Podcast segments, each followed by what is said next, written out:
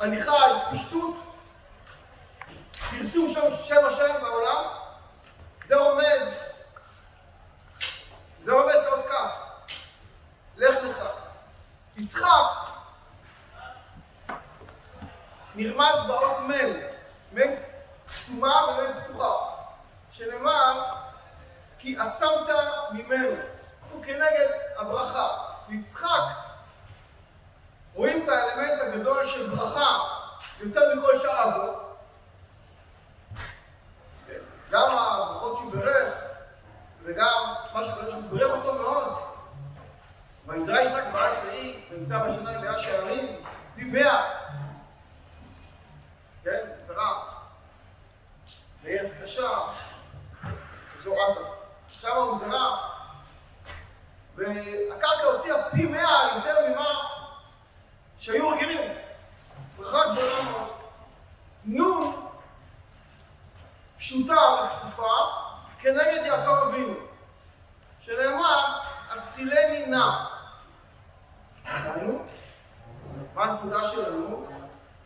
תפילה. יעקב אבינו הצטיין מכל שאר האבות בתפילה. אברהם בכלל לא מוזכר, מפורש בתורה, שהוא התפלל. רמוז.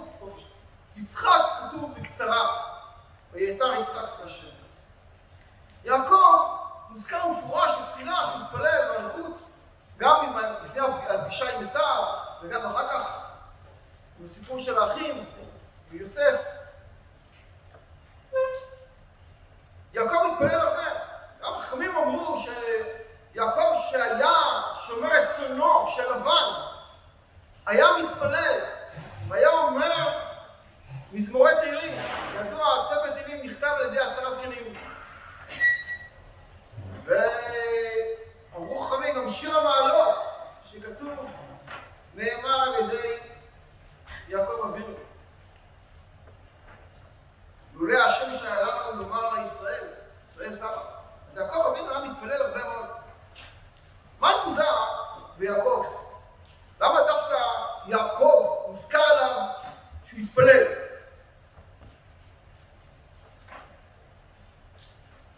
יש דבר נוסף שהוא אופייני ליעקב יחד שאר וזה התורה. אצל אברהם ויצחק לא נזכר, לא נזכר העניין הזה של הלימוד. חכמים אמרו של אברהם, שתי כליותיו נעשו כשני רבנים. יצחק, כתוב במדרש שאברהם היה מלמד אותו. אבל יעקב הוא איש תם יושב באוהלים, עוסק בתורה הרבה, עמל בתורה, ולא רק זה, הוא הוא חיבר שני אוהלים.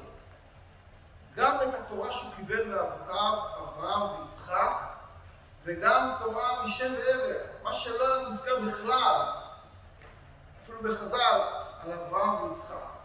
הוא למד תורה משם ועבר, שם ועבר קיבלו מנוח, ונוח קיבל במסורת באדם הראשון. את כל זה, כל התורה הגדולה הזאת, יעקב חיבר יחד עם התורה שהוא למד מאבותיו. ואת יהודה שלח לפניו ולראות לפניו, והקים לבית מדרש. יעקב אבינו עסק הרבה בתורה, עמל הרבה בתורה. האם יש קשר בין התורה לבין התפילה של יעקב אבינו? אמרו חכמים, כן, יש קשר. תראו שיעקב היה מתפלל, אומר המדרש, לפני הקדוש ברוך הוא, הקדוש ברוך הוא התמלא עליו רחמים, בגלל שהוא היה עוסק הרבה בתורה. היה עמל מאוד בתורה, וזה גרם שהקדוש ברוך הוא ריחם מאוד על יעקב. יעקב, לא כמו שאר האבות, הוא, כפי שאומר בעצמו, עבר הרבה צרות בחיים. הרבה צרות, היה נרדף כל הזמן, והוא כל הזמן היה עומד בתפילה לפני הקדוש ברוך הוא. והקדוש ברוך הוא מושיע אותו מכל צרותיו. מאוד דומה לדוד אומר, שגם הוא חיבר את ספר תהילים בתפילה, בלי תפילה. והוא היה נרדף מאוד, עם הרבה צרות ובעיות. כמו יעקב אבינו.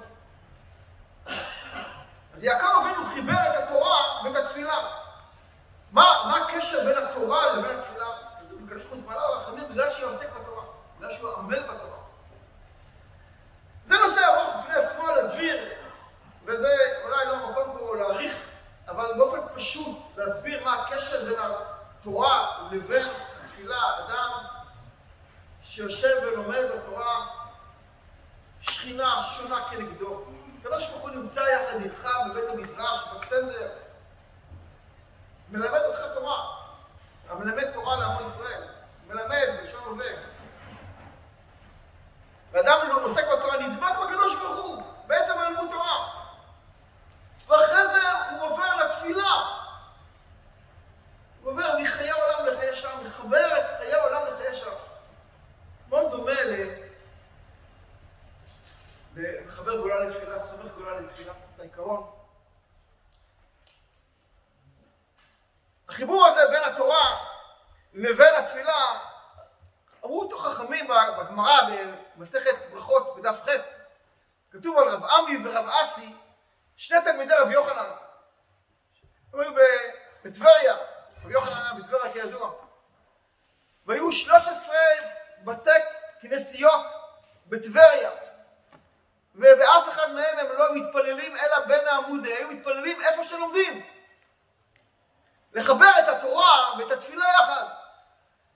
אדם עומד עם הקדוש ברוך הוא ולמד תורה, ואחר כך הוא בא ומבקש לפניו.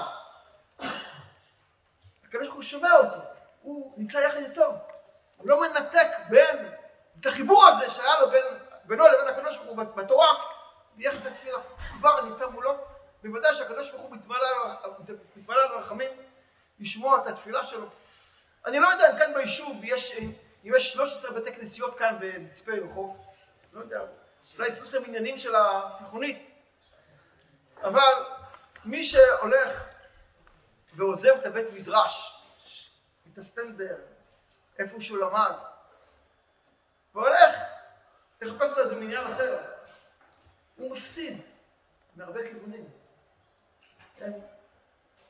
הרבה פעמים במקום הזה שמעתם אותי מדבר על כך שהלימוד תורה כאן, בחבורה, זה לרוב האנשים הזדמנות האחרונה בחיים ללימוד תורה כזה.